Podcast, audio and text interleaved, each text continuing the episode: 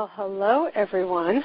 This is Lori Rubenstein, and it is October 2013, and tonight we're going to talk about self-acceptance and self-compassion. The goal of this particular class is to really learn how to see yourself a little bit more through the eyes of God, or at least in a God-like spirit. You know, sort of giving up the belief that you're better or worse than anyone else. The truth is we're really all equal co-learners and forgiveness is the exercise of compassion and its purpose is to convert suffering into spiritual and psychological growth. So, you know, here we go. We're talking about compassion and as you know, if you've looked at any of these other podcasts, it is pretty hard to be compassionate with yourself, especially when you think that something is actually wrong with you. I know that people are pretty mean and cruel to themselves, and in fact, worse with themselves than with anybody else. I always like to say that we are so abusive that if we treated other people the way we treat ourselves, the way we're so abusive to ourselves, somebody could literally get a restraining order against us. It's pretty bad the things that we say in our own head. So what I want to do, I'm going to talk a little bit about guilt and shame. I'm going to talk about self-acceptance and I'm going to talk about self-compassion. And I'm even going to give you a little meditation at the end. So there are five categories. This is sort of interesting. There's a man named Fred Luskin and he is a researcher at Stanford, and he does a lot of research about forgiveness. I mean, you could Google him; he's a pretty cool guy. But he has these different categories of things that people have done that create guilt or shame, and needing to be compassionate and forgive themselves. And these are the people that really need to work on self-forgiveness. So, number one, the first category is when you don't meet your own personal relationship, business, or health goals. You know, when you're really feeling like you're just not good enough. So, an example of that is I have a goal to diet and to lose 10 pounds, and I can never get it done. That's an example of that. Number two is if you fail to take an action at a crucial time in your life, like to help someone, leave a bad relationship, create strong boundaries with your parents. So an example of that is to stay in an abusive relationship until the point where you actually got physically hurt or that your child was damaged because they saw you being abused, something like that. Number three is people who hurt somebody in some way, like you cheated, put your family in debt, abused another person. Number four are self-destructive behaviors, you know, like addictions. And I know that a lot of people who are addicts and go through the 12-step program really end up feeling a lot of guilt and shame over the things that they've done. Of course, what they would say is, I would never do that now. And that's really where you need to be, is to stick with, this is who I am now. That's not who I was. And yes, if you can make amends for things, I think that's great. But the most important thing is to really be looking at today and then look forward. And then five is Fred Luskin didn't have this, but I added times of war, survival struggles, and military action. And I think that's really important because, you know, a lot of people come back from war and they really feel some guilt. You know, they feel some shame over what they've done. And even though you can sort of intellectually say, well, you know, you were following orders, it was time of war, blah, blah, blah, the truth is one person killing another person is really going to weigh heavily on somebody. And of course, there might be any combination of the above. So I want you to take some time and write down which ones resonate with you the most. So I want to talk a little bit about self-acceptance, and we're going to really start at the place of self-rejection. Here's what self-rejection is. It's identifying more with your ego than with your true essence. And as long as you continue to reject yourself, you're really always going to live in constant fear that you're going to be rejected by others. Can you see how that works? So when you're rejecting yourself, you're rejecting someone else, it's going to just keep mirroring back and forth. There's a piece of you that really feels undeserving, and of course, that is what you end up attracting in your life. And when you're feeling unlovable, you're going to seek love from others or from your ego. This is when your ego just steps right in and says, Well, I'll be your friend and I'll tell you what's wrong with you and I'll tell you what to do. And the self rejection really causes you to end up being really mean to yourself. It's almost like, well, if others are going to reject me, I'm going to reject myself first. Maybe it'll hurt less. Nobody cares about me anyway. It's just a very clear way to show that you don't love yourself. So, what our goal is, of course, in this is to stop self rejection, which, of course, leads to self judgment and judgment of others when you stop that, that's when you start seeing yourself, right, through the eyes of God. There was this quote on a site, and it was called The ABCs of Self Love by Mimi Shannon, and I wanted to share this with you. In its truest sense, forgiveness isn't about absolution. It's about acceptance. Forgiveness begins and ends with us. It is the key to the jails that we have placed ourselves in jails of pain, suffering, resentment, self pity, rage, blame, accusation, revenge, etc. So the more you accept yourself, you're going to increase your own self acceptance, letting yourself accept more happiness, allow more love in, more peace, more abundance. And when I talk about that, I'm really not asking you to like live in la la land here and you know step into the belief that you're like the greatest thing that ever lived. I'm not talking about that kind of self acceptance. That's not realistic. The kind of self acceptance really comes from being clear about who you are. In fact, self compassion is really defined as the ability to be clear that you have both strengths and limitations. And you need to know what your strengths and limitations are. What are your talents? What are your strengths? What are your limitations? Take some time to write those down. And then I want you to ask yourself this question Can you accept that this is true? Can you accept that you do, in fact, have limitations and be okay with that? You know, it's so true when, like, the main focus of what we're thinking is what's wrong with me? What we're doing is we're literally instructing our eyes to only see what is wrong. We're instructing our brain to only think about what is wrong. So we need to turn that around and start concentrating on what is right.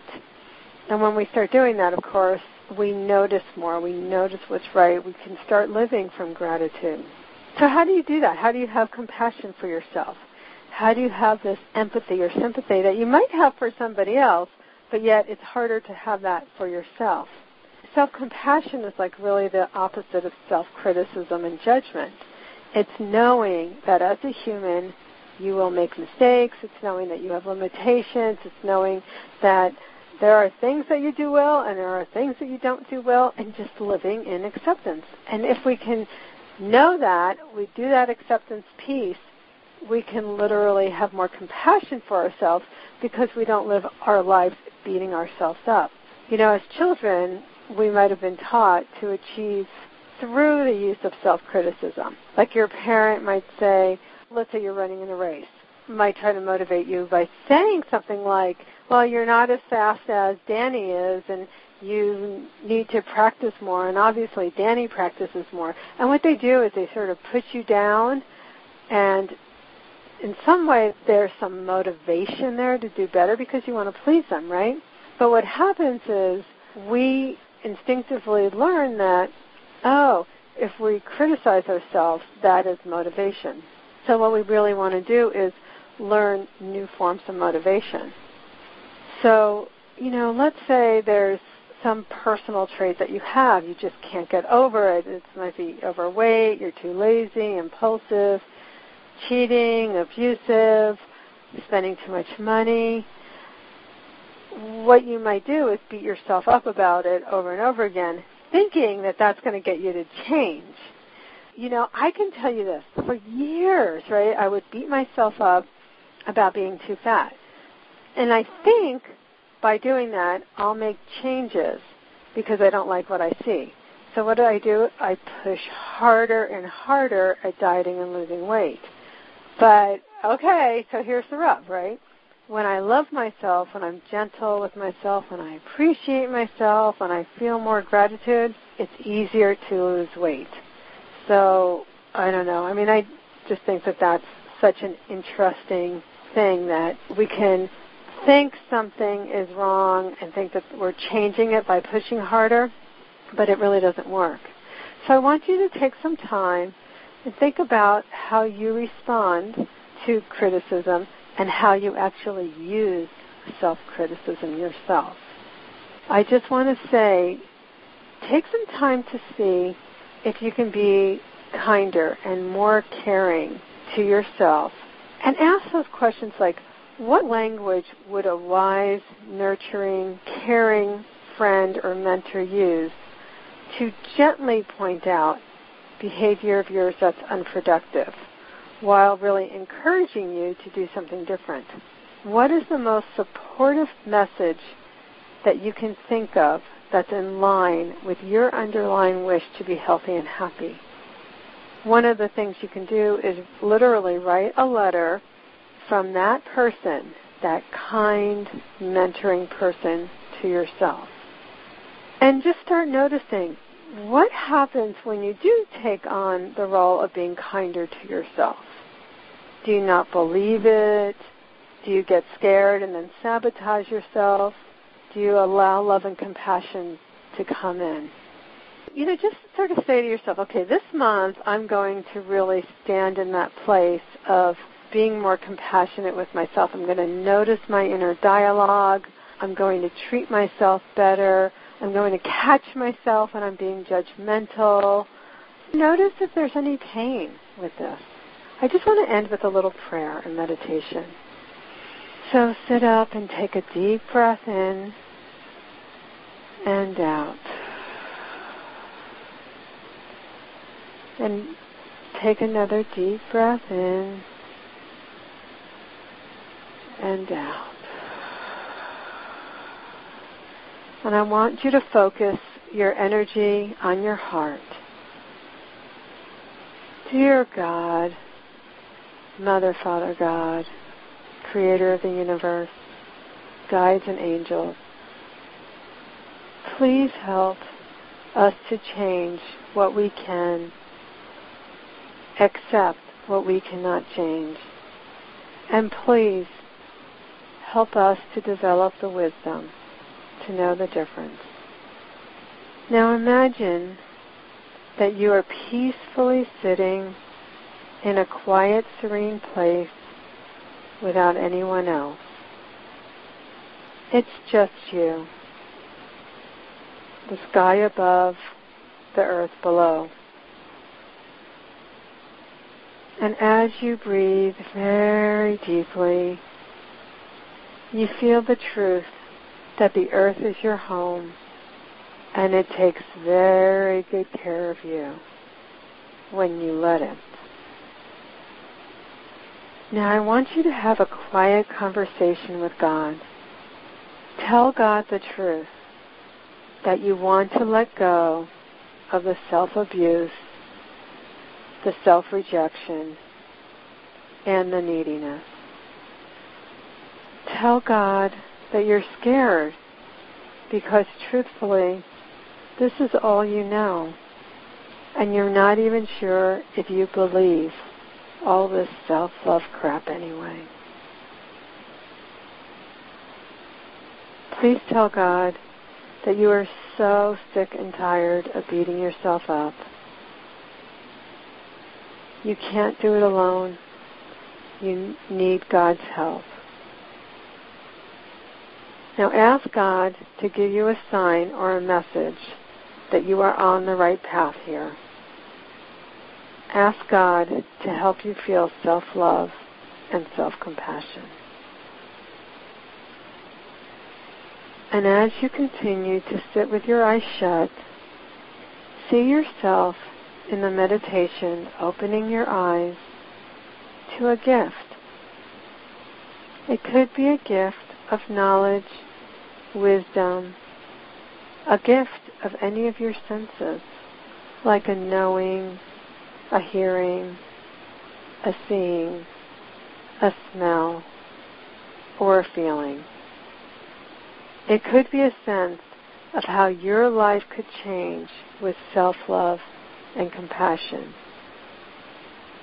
It could even be a destination or a precious item. Get a sense of this gift, accept it, and receive it. And if you are unsure of what this gift means, ask about it and listen for the answer. Now show and feel your appreciation for the gift and take a deep breath. Feel a sense of being taken care of, of connection, of not being alone in the world. This is oneness. Now ask God to merge with you in a loving embrace. Feel God's love and again ask God to be there to help you love and accept yourself. To help you feel more self-love, self-compassion, and peace. Now remember this feeling and your gift. Feel more gratitude and please think and feel thank you in your heart. Now, slowly open your eyes and come back. And please take a deep breath and release. So I hope you enjoyed these forgiveness teachings. This is Lori Rubenstein, and for more information, you may go to www.lorirubenstein.com or for more information on the topic of forgiveness, please purchase the book Forgiveness, colon, Heal Your Past and Find the Peace You Deserve.